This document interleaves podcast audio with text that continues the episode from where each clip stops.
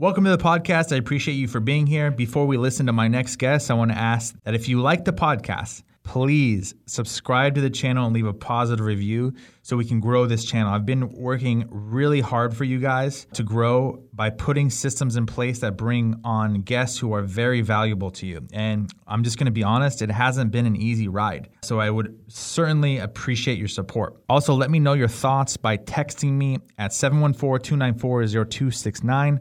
Again, 714 294 0269. Last time, 714 294 0269 to ask about details and to receive future podcasts directly to your cell phone. Let's continue with the podcast. Best test. Can you hear me? I can hear you now. Yeah. Okay. I guess we're doing video, huh? Yeah. Yeah. If you Okay. can. I'm not looking so sexy today. I'd asked you if we were doing a video. I never heard back from you. I figured it was a true. Oh, That's you know, right. it, it's it's funny because I had another. Okay, so I had a uh, I went through this um, review process with another company, and the- Right. the other company was named Jason, and they said they didn't want to do a podcast, which doesn't happen very often. And I was like, okay, and I saw that you were on the calendar. I was like, all right, Jason must not want to do a podcast. So No, then that's why I was like, so. uh Anyways, yeah. Um, no. thanks for doing the podcast with me, thanks for having me. And I, uh, had I known it would have been video, I would have not worn a ball cap and things of this nature. dude. We you look fine. You look fine. Uh, have, you seen no, have you seen the You've seen the Joe Rogan podcast, I'm sure. Well, that's a good point, man. Yeah, that's true. That's true. That's uh, well, you see, you know, Elon Musk smoking dope in there, and you figure that's a pretty casual environment. But that's California. so, although you're from California, heck, I'm from California. I'm not there in a minute, but if I'm not mistaken, you're out, you're a California guy yourself, huh? Yeah, yeah. I grew up here. Um, you're in Nebraska, right? Right now. A minute. Yeah, I actually literally have the. Uh, not that I'm I'm a true Nebraskan, but I I even have the hat on, so you know it's uh, you know it's no joke. So, uh, but yeah, I miss California. It's 32 degrees with wind chill. It brings it down to 20. I mean, I'm I'm looking to get back to a place like that as soon as humanly possible.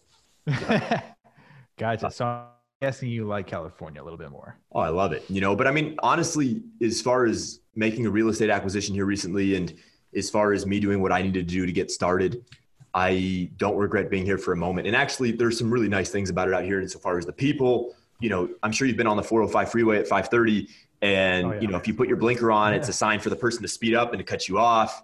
It's it's just that that environment where people start to hate other people because you put 10 million humans in a, in a tight little glass, if you will, and, and it creates animosity towards others. Here, you don't have that. So that's one of the things I actually really like out here. But There's more of a family, familial kind of feel yeah, there really over is. there. It's that Yeah. Midwestern kind of very cordial, very conservative, but warm. You know, people hold the door for you. It's the little things. And I, I, I do like that. But net, net, That's nice. I, I do like that too. Don't get me wrong. I love Yeah. that. but yeah. I like California Um, at the end of the day. But anyways, it's it's nice. You have beaches. You have great beaches, and you, you bet. know. You bet. So cool. All right. So I'm here with Jason, Jason Rogers, and uh, you own a Brighter Living Properties. Yep. So uh, really quick, you do it's commercial real estate, correct? Yeah, we specialize actually in manufactured housing communities, which is the sexy way of basically saying mobile home parks, which are known to not be sexy. I chose that niche for a couple of reasons. One, we have an affordable housing crisis, in my opinion, in the United States right now. Two, I'm a huge believer in specializing. You know, I, at my age of 28, no, I don't know too many things. So I figure I can learn one thing well and get better faster by specializing in a specific asset class under real estate. So that was part of the thesis for Brighter Living Properties, which I founded now about 14, 15 months ago. Wow.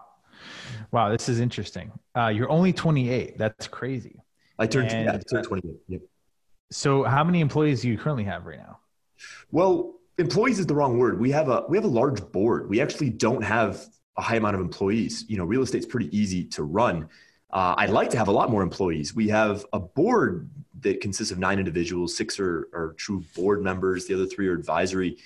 They've been paramount because I did not, when I started this company, have a, a legal background, an accounting background, a real estate background, any of it, finance, none of it. I had none of that. And so they've been huge insofar as navigating those white collar profession professional niches that that were and will continue to be relevant for fundraising and for structuring these types of things. So Have, That's have you always have you always been an entrepreneur or was this kind of your first venture? I started a company in December of 2015, which, as my tax returns for that business would show, was not particularly successful. It was something of a lifestyle friendly business. It was actually my backstory, real quickly. I'll just give you like the 60 second version. Was yeah. uh, I was always a smart kid, was always awkward growing up. I was a valedictorian, actually give a valedictorian speech at my community college, Santiago Canyon College for you as a Southern California fellow. That's in Irvine, I want to say, right there at the 241 when you're crossing yeah. over South County over. So I gave a really awkward valedictorian speech, got laughed at, went to UCLA, decided I'm not going to continue being a nerd. I'm going to beef up my social skills because I need to. The best way I figured to do that as a 21 year old male was to talk to all the girls on the campus.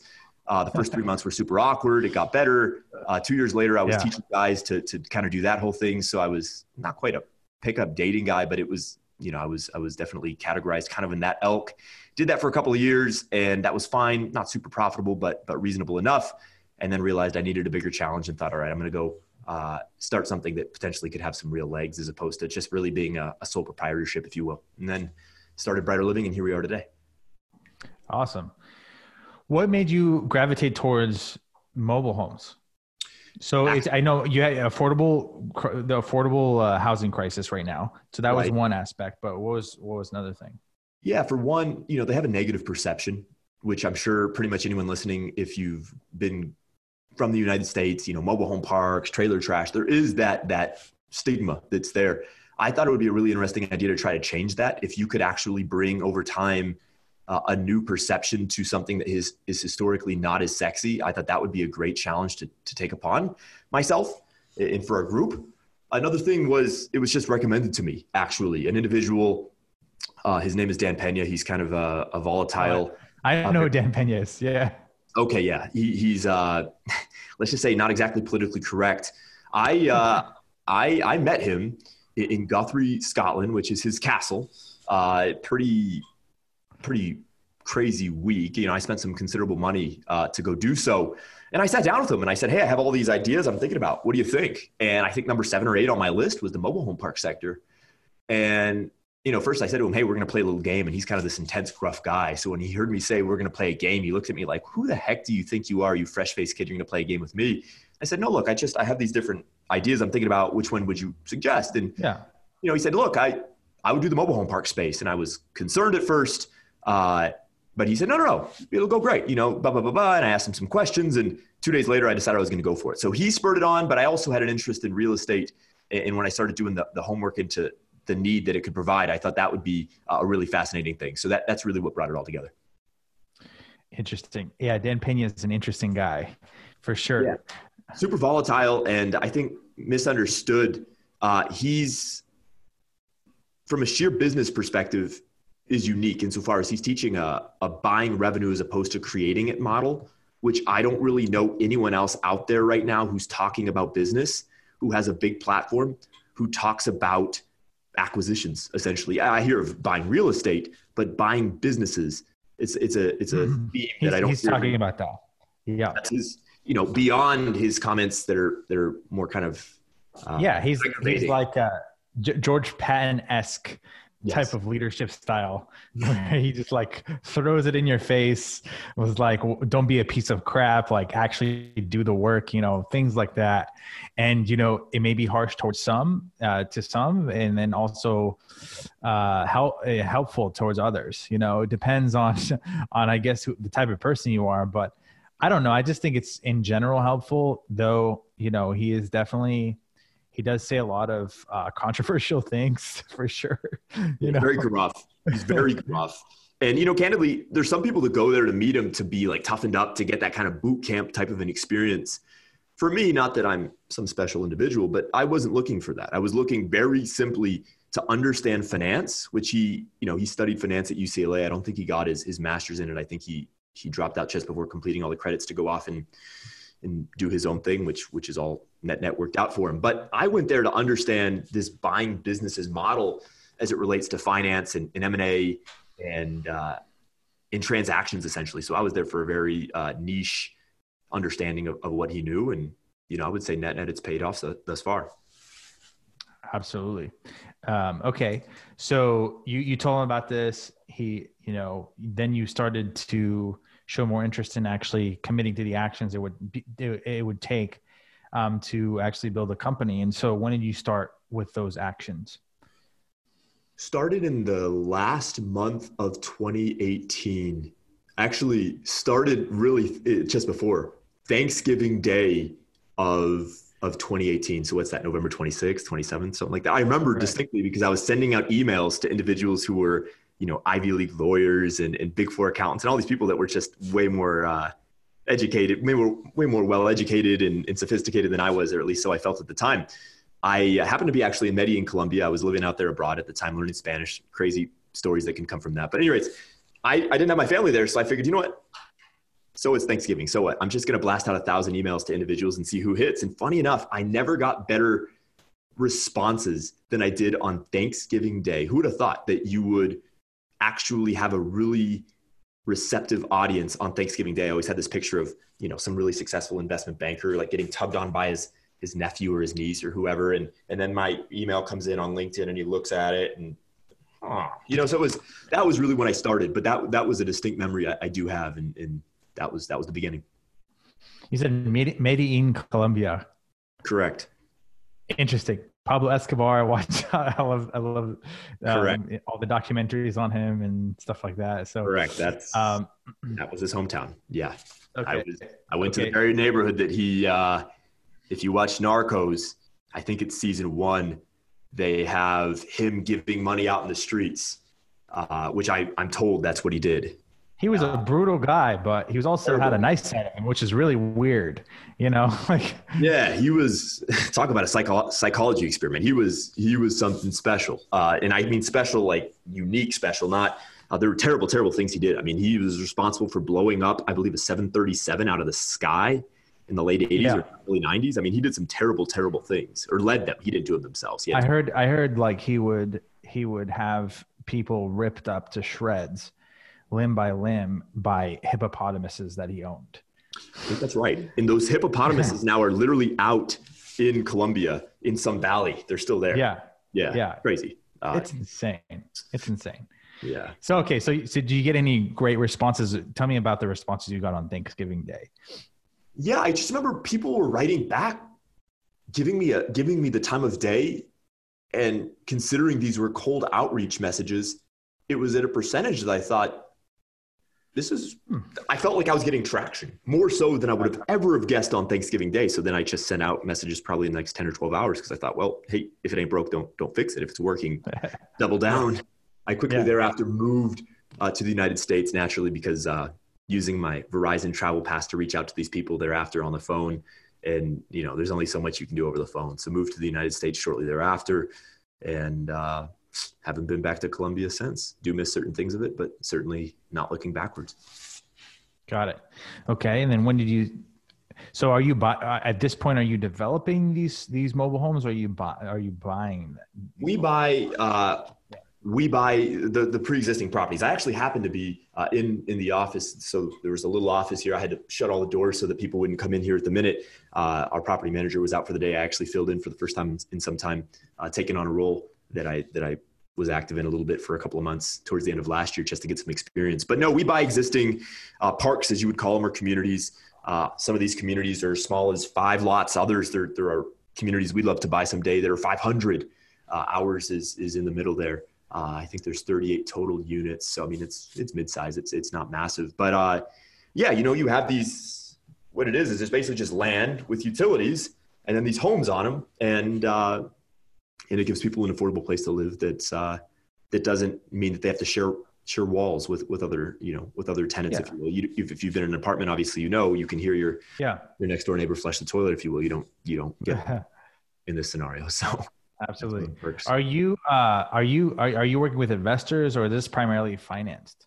Well i would love to to only finance it but uh well i shouldn't say would love to do that in all circumstances. It has to the free cash flow has to cover, right? It has to it has to make sense on yeah. paper. But you know, you go into a bank and say, "Hey, I have this great opportunity. You know, I want you to finance it," and they'll usually say, "Okay, we'll go sixty five percent of the way, maybe seventy, maybe seventy five, maybe eighty. That other what twenty to thirty five percent, depending. Generally, you're going to need something. So that's generally what we'll bring on uh, investors, or we'll we'll place a seller seller carryback second position or do some some kind of clever finance things to to try to get them done. But yeah, you, you know, we certainly like to to use as much leverage as we can, assuming the terms uh, pencil out that you don't get yourself. So, so that no money down idea is real then, because I, I, hear that all the time. No money down, no money down. I feel like I, I I just think it's like like when people are they're trying to sell courses or something like that. But that's actually uh, like you can actually buy properties with no money down. I think that it's phrased the wrong way. You can buy properties without any of your own money down. And yeah. in some scenarios, you can. If you're, for example, say you own a million dollar piece of property and I want to buy it and you really want to sell for whatever reason. You know, if I give you 70% of the money upon closing and I'm able to get you to not take that final 30% that you're going to loan me, and I say, I'm going to pay you back in 15 years. But in those right. first 15 years, I'm not even going to make payments because I, the bank's going to want to only, when you work with the bank, they want to be the only one you're making payments to, or at least they certainly prefer that. Right. You know, so there are clever ways. So, you know, for example, you could do a first position loan, 70% of the purchase price, say 700,000, and you could have that final 30% where the you in the scenario, if you own the property I'm trying to buy, I say, hey, I'll pay you back on year 16, 17, 18, 19, and 20, but you got to hold the bag for 15 years. I'm going to give you 70% today, but you got to hold the bag for the final, you know, for a little bit, you know, and by a little bit, I mean maybe 15 years. Now, of course, you can do refinances and there's, there's ways you can kind of speed that up, but that would be one model. But I think the more realistic model, especially in real estate, you know, unless if you're buying like a, a real turd of a property, you know, you can buy turds of properties like single family flipping, single family home flippings and stuff like that. I'm no specialist in that, you know, wholesaling properties. You can do that a little bit more easily with true no money down. But these larger multifamily deals, I would say it's tougher to do a true no money down.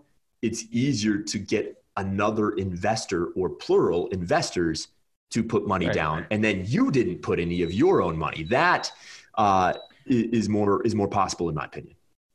So your first purchase, how, how did you get one the, the first investor to say yes to you? Like what, what who who was that and and how did you get them to do that? Sure, it was actually funny enough not that hard. I was pitching uh, right in my look before I was even going to go out looking for true investment, and I had this this board. You know, I have this board that uh, I wasn't expecting them to put money in, but there were some you know fairly high net worth individuals on that, and I was receiving some inquiries as to you know from two of them in particular who said, hey, you know, let me know if you're looking for investment because if you bring the right deal to the table, you know, I like good deals. I like putting my money in good deals. Okay. I was actually preparing to talk to them about the investment opportunity before I went at large. I built a big old list of hundreds of investors that I was going to reach out to. And I, I was building some, you know, I was emailing them first, telling them, hey, this is what we believe. This is what we're looking for. This is what we're trying to do, this, that, and the other. So I was, you know, I was doing the work. I was actually on a walk with a, with a close family member and I said, hey, you know, I got to practice my pitch here. Tell me what you think and uh, you know practice the pitch and i was literally just practicing and it was like oh wow that was really good like I, if i had money i'd be interested and i used that in, in my very local network of hey and i was sincere like because i didn't even need to go to the board where i was just practicing with people close to me like hey tell me what you think of my pitch and what i was offering i offer basically ultimately i think a 1.7 to 1 equity arbitrage so for example if you put 10% of the the down, you know, if you filled up 10% of the capital stack for a million dollar deal, if you put in a hundred uh, I was going to give you $170,000 worth of, of equity and, and, goodies basically. So I almost created like a BOGO, like a buy one, get one free. It just seemed intuitive.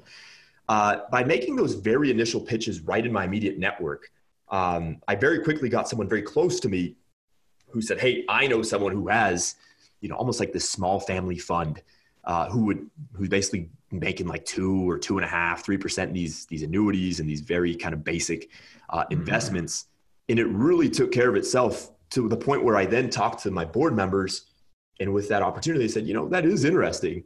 Um, and then I had one other person who reached out on LinkedIn. So it actually was kind of crazy. I got really lucky with this, but I believe fundraising equity is a lot easier than fundraising debt.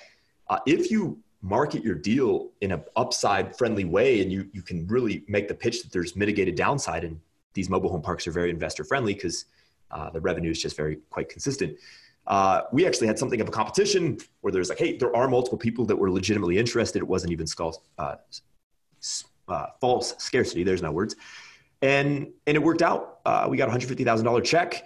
Uh, and I was able to leverage that uh, the distance. And then from there, we procured actually ultimately uh, a seller finance uh, first position note of of the balance. And then I needed to find a little extra credit line and work some magic there to get basically working capital because you have to pay lawyers and you have to um, you know you have to pay people. You know, I had a good friend now who, who was reaching out for deals alongside me and he found the deal that we ultimately bought. So I had to, you know, write him a $25,000 plus check over the first 90 days after closing. So I needed some of that extra working capital on top of the 150. But there were really three parts. There was the initial equity investment.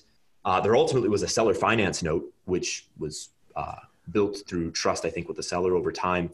And then there was the, uh, the line of credit that, uh, that I was able to procure and, uh, and that was able to, to push the thing through. And, it was it was really stressful. You know, I wouldn't have done this the way I did in retrospect in regards to the fact that I did not come to the table with uh, a strong financial position. I'm in a better position now, but I don't, you know, I get a lot of questions of, hey, you know, I'm broke. I have a 380 credit score. Should I go do mm. that?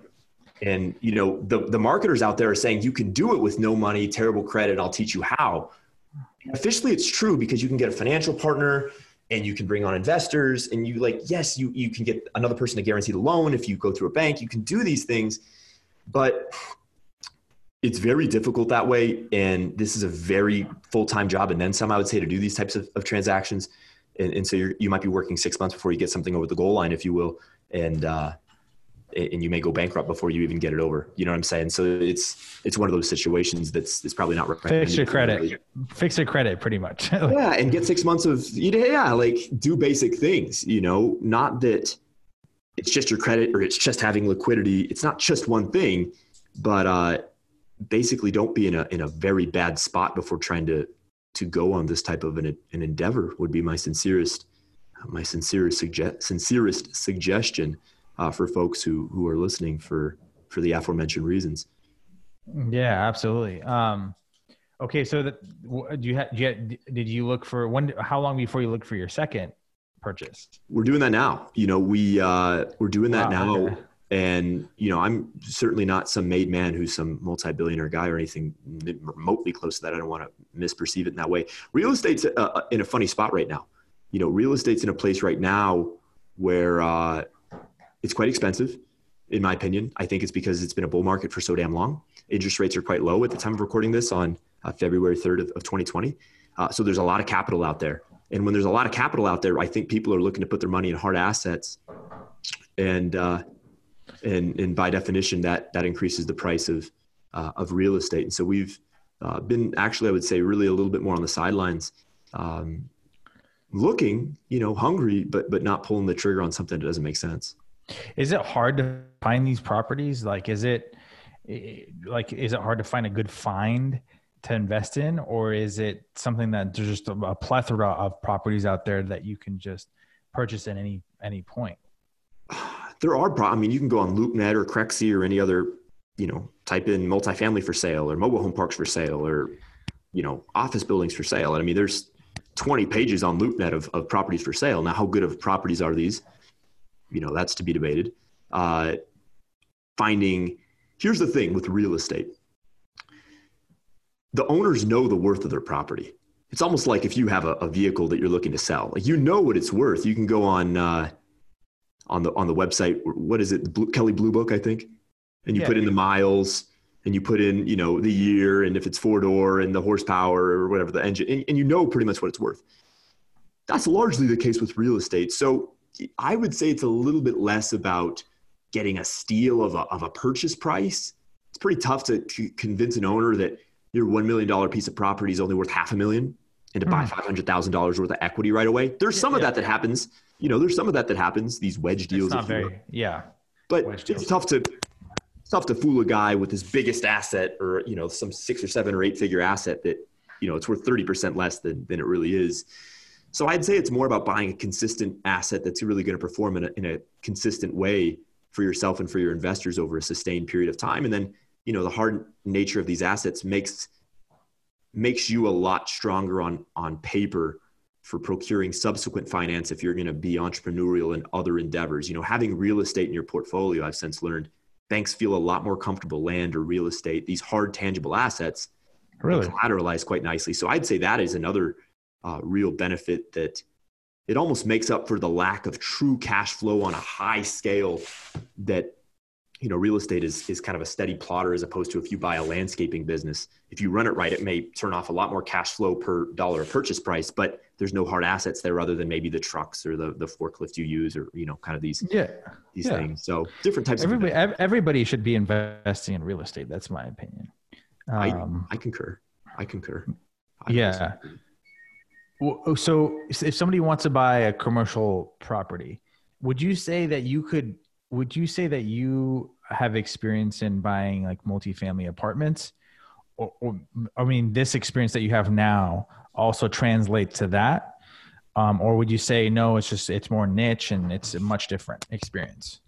I think the fundamental principles are largely the same. I don't consider myself a multifamily expert so i don't want to mince words here.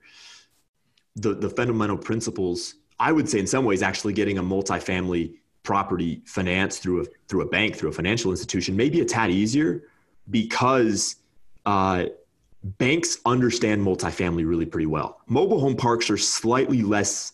It's like a mobile home park. Okay, you know, I've heard of it. I know of it generally, but single family homes, multifamily, like these are no, no known assets. So I'd say in some ways, as far as using a, a bank, it's probably a little easier to get that done the traditional way. There's a bit more seller finance on the mobile home park space, and and uh, there are certainly parallels, but you know, it's it's there are there are nuances that are different, of course. So if if somebody wants to buy a uh, mobile home park, where do they yeah. even start? Like, so t- take me along your journey. Like, what? And, and say they want to get an investment. So you you're starting from scratch essentially with the way you started, which it says a lot about you. The fact that you were able to from scratch get investors, get you know substantial uh, initial investment into putting a down payment on a bigger pro, uh, on a, a bigger uh, land. Um, what what would you say the first steps? How take me through your journey? Take me through how you did this, and what were the most challenging parts of your journey? Sure. So the way I did it is not necessarily the way somebody else would need to do it.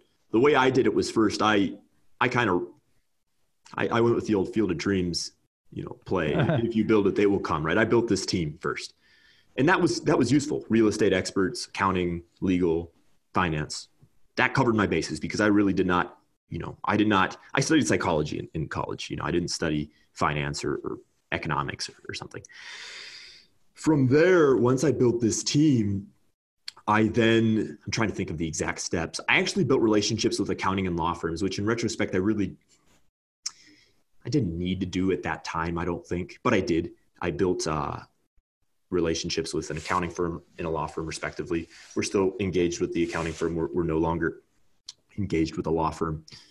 Uh, I actually ultimately had one of the board members who was a, a, sharp lawyer. You know, I was actually just talking to him right before we jumped on this thing. He uh, he ultimately kind of took over the legal because he was more affordable and more hungry and, and more willing and, and quicker and, and, did a lot of the things we needed for negotiating the contracts better but you know hindsight's 2020 at the time i thought i needed a law firm but once i had that accounting and law firm and again i don't think you really need to do that right away but once i had this real dream team built if you will which is largely a, a dan pena premise i then pretty much juggled the warming up of the financial institutions and when i mean warming up i mean introducing myself and hey this is who i am and this is the team i've built and this is our investment thesis and this is what we're looking to do and this is why we're investing in this asset class and here's where we're investing and here's how we're going to operate them and and we're looking for these different opportunities and et cetera, et cetera, et cetera. How far into the capital stack would you potentially be willing to loan and under what terms and, you know, under what amortization schedules potentially, you know, if I brought you a deal like this, then what might you say?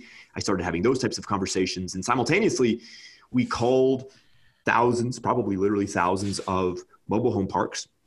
You know, we, we had a leads list that I actually procured at a, at a seminar that I went to, a guy named Frank Rolfe, who's something of a, a, polarizing character in his own right. Smart business guy. He said a couple of comments that maybe have got him in a little bit of hot water that I probably wouldn't have phrased the way he did. But notwithstanding, had this big old leads list, and we were all calling on him. And then I put together, and we actually, my team, and and uh, we together put together probably 15 meetings. I then went for probably 15 straight days, got a rental car, and drove all through Kansas, Oklahoma, Nebraska, South Dakota, and North Dakota Uh, I think hmm. those are all the states. I mean, these these kind of Great Plains states, which I had selected. I mean, it's really unsexy area. You know, you I'm from California, you're from California. You know, I was just in Florida last week. Like, I'd rather be in Florida or California as far as you know lifestyle and things right. of that nature. But the investment opportunities in those areas were, in my opinion, superior. At least they they certainly were in early 2019. You know, about a year ago uh, from from the time of recording this. And so I met about 15 of these different owners on about a 15 day, maybe a 10 day period. Uh, probably put 15 or 20,000. I don't even know how many miles on, on this rental car. Maybe that's too much. Uh, a lot of miles. I mean, Nebraska, South Dakota, Kansas, these are big states. You're boom, boom, and there's yeah. no airports. You know, people always ask, why didn't you fly?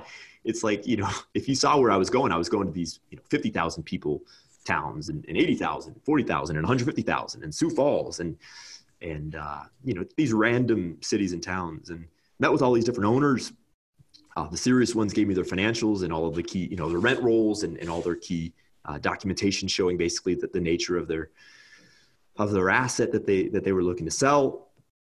I, I along with my team we analyzed these different financials and, and analyzed these different opportunities. And there was one in particular happens to be the, the, the place I'm, I'm in right now uh, where actually the desk was on the other side of this this uh, scenario, and I was doing a Zoom call just like we're doing here with the owner, and we went back and forth a couple of times. He brought his broker on. His broker put together a three way Zoom call, and uh, you know he asked me some questions of how, hey, how are you going to get this thing financed? And I said, look, for the right deal, we can raise infinite amount of capital, which I believe, although something of a very bullish statement, I believe to largely be true. The right deal, you know, if you give me a good enough deal, I can raise any amount of money for it. But yeah you know, and, and the long and the short of it is we negotiated and that took two, three weeks of feeling it out and due diligence and negotiation. And then we finally agreed on a purchase price. And then there was this mad dash to get financed that took months, uh, plural, probably two months. The equity came faster. The equity was the easier piece because, uh, you know, hey, if I'm able to procure debt that looks like this for this investment, and I give you a, a consistent 8% uh, return, are you interested in? you know, with a, an equity arbitrage of, of about 1.7 to 1, so that when we sell it someday, and if there's extra upside, you're going to get extra upside. Um, you know, it was very basic. You know, I didn't structure this thing very complicated. I know more about that kind of stuff now than I did then. It was kind of a real backdoor.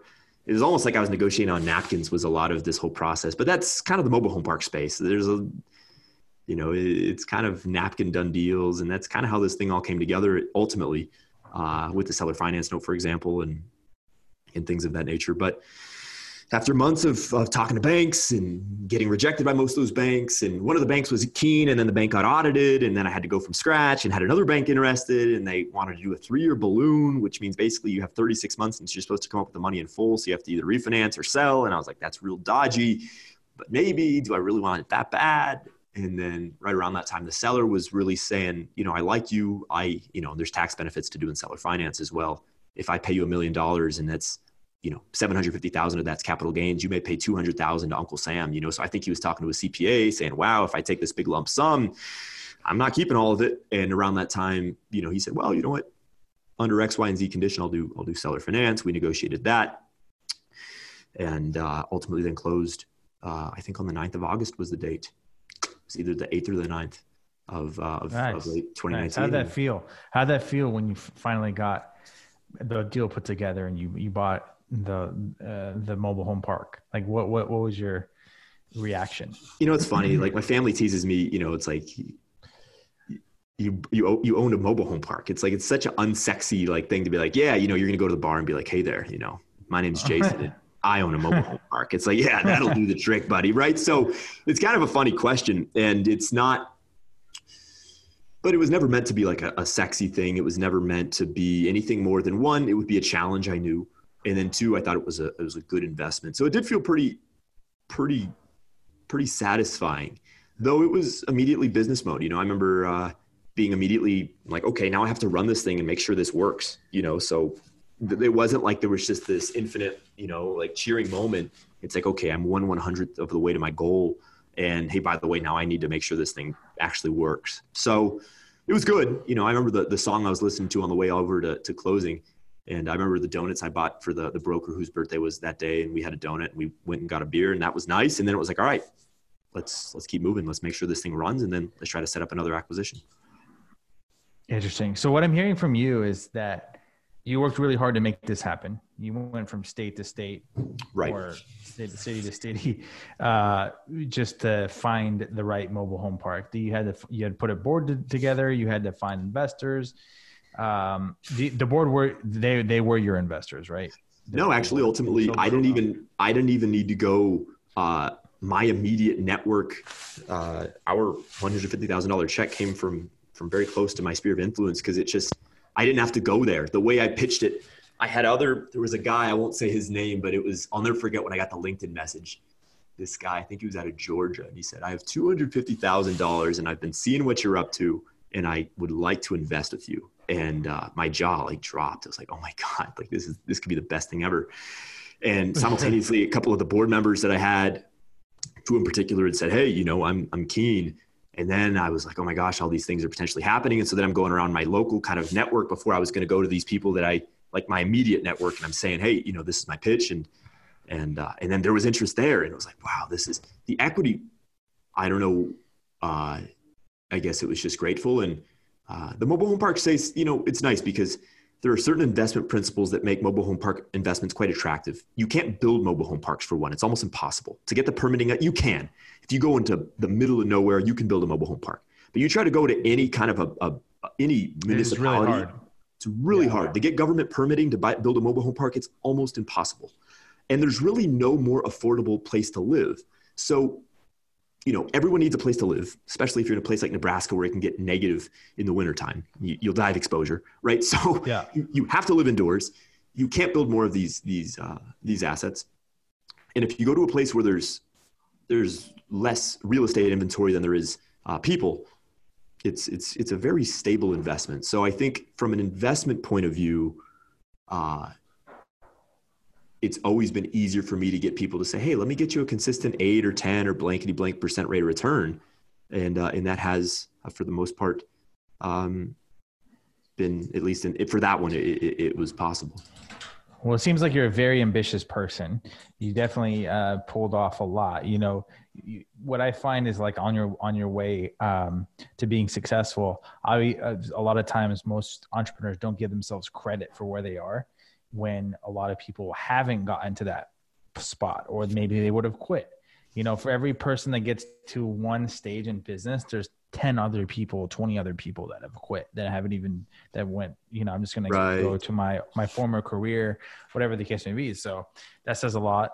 And uh but what are what are your your goals moving forward? Are you trying to buy many properties? Like are you do you want to hire on employees eventually? What are, what are your thought? What's your thought process behind that? Right. And so when we bought this, couple of things, I'll answer that kind of in a multi-part answer. Firstly, when we bought this place, uh, I initially ran it for three months because I figured I will learn relevant skills, even though it won't be sexy, and it, it sure as heck wasn't. But I will learn important uh, aspects of operation that will help me long term as I speak to sellers, investors, banks, everybody. You know, if I understand the the actual at the ground level operations that will do good things for me long term in this sector so i ran it for three months and then we we brought somebody on uh, who who basically you know we have other vendors uh, it's more of a vendor deal you know there's other key vendors that we also kind of subcontract but there's really just a guy that that largely now uh, that runs the place on a day to day. I just so happened to be here today because he had a personal thing that he had to deal with today. And I said, Hey, I'm actually in town. No worries. I, have got it. Uh, so it's been probably actually the first day in that I've really ran this place solo in maybe a month or two, which uh, I kind of miss. It's kind of not not miss miss, but you know, for a day it's been kind of fun. I'm actually literally, I, excuse me if you've heard banging. There's people trying to pay. It's rent. It's the third of rents, the first through the fifth. So we actually had a couple people banging. You may have slightly heard that. Uh, I locked the door to do this uh, this podcast. But anyways, to answer your, your more important, uh, I guess, question of, of next steps, I'm actually looking. You know, and I'm not going to say just yet uh, there's a couple of things I need to get ironed out before I officially announce this. I will be soon, but I'm getting into another ancillary business that complements this. My real vision is to have a service based uh, set of businesses that we acquire in real estate. And for the service based business to funnel cash into real estate investments so that we can be the investors on our deals. Real estate's a really safe, solid investment, but it's it's a get it's a get rich slowly play.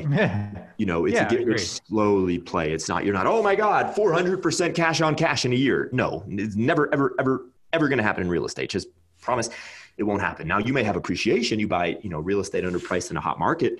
You could have some considerable appreciation. You buy it at a million and you sell it for 1.75 and a year and you a half said, later. You said a wedge, a wedge deal. Have you ever looked into wedge deals?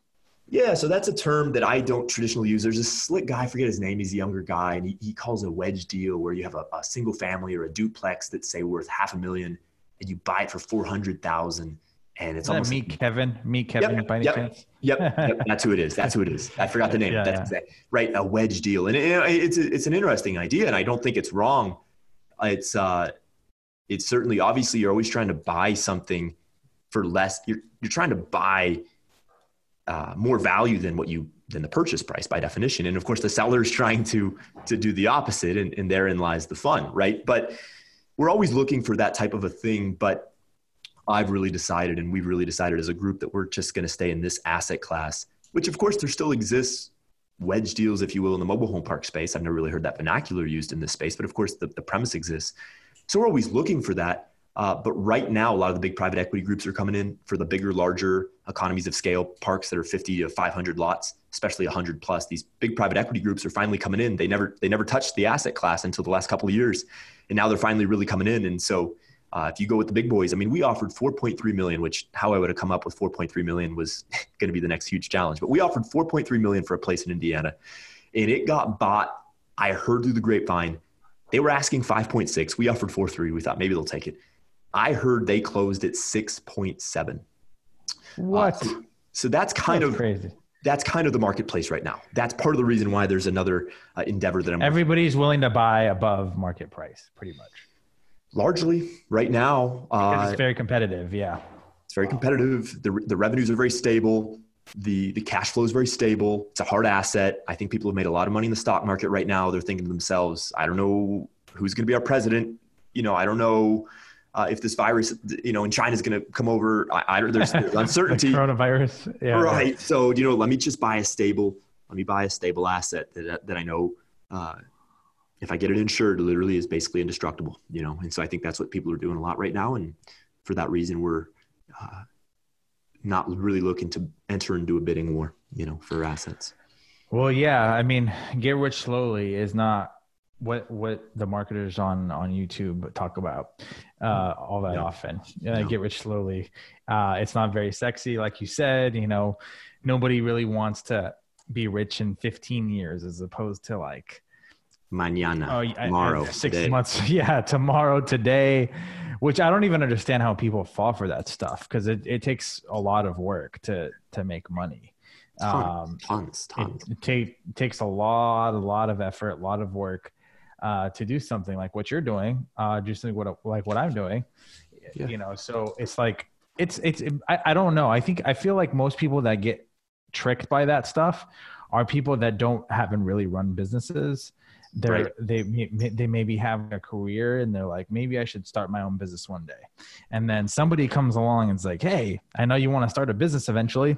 It's easy, and you in ten days you can make blah blah, and they're like, oh, maybe I didn't think about it the right way or something. I don't know. I don't know how these how people fall for this stuff, but like it, it's a tough deal, right? And I, I've seen that take place, and I know you have too, obviously. And you know, I'm I'm all for making money. I'm all for uh, you know, full disclaimer. I finally, after I built a YouTube channel, which is where I build. I have a small audience, but that's I documented this process, and um, you know, people were reaching out asking the same questions repeatedly. I finally built a course, and I'll be very blunt, it's not cheap. Uh, but I, What's your- what's your course price?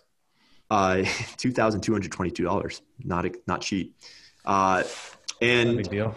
well, I I've mean, it, courses for five thousand.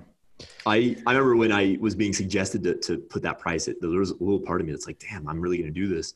But you know, I wanted to create a moat, and I actually pushed most people away.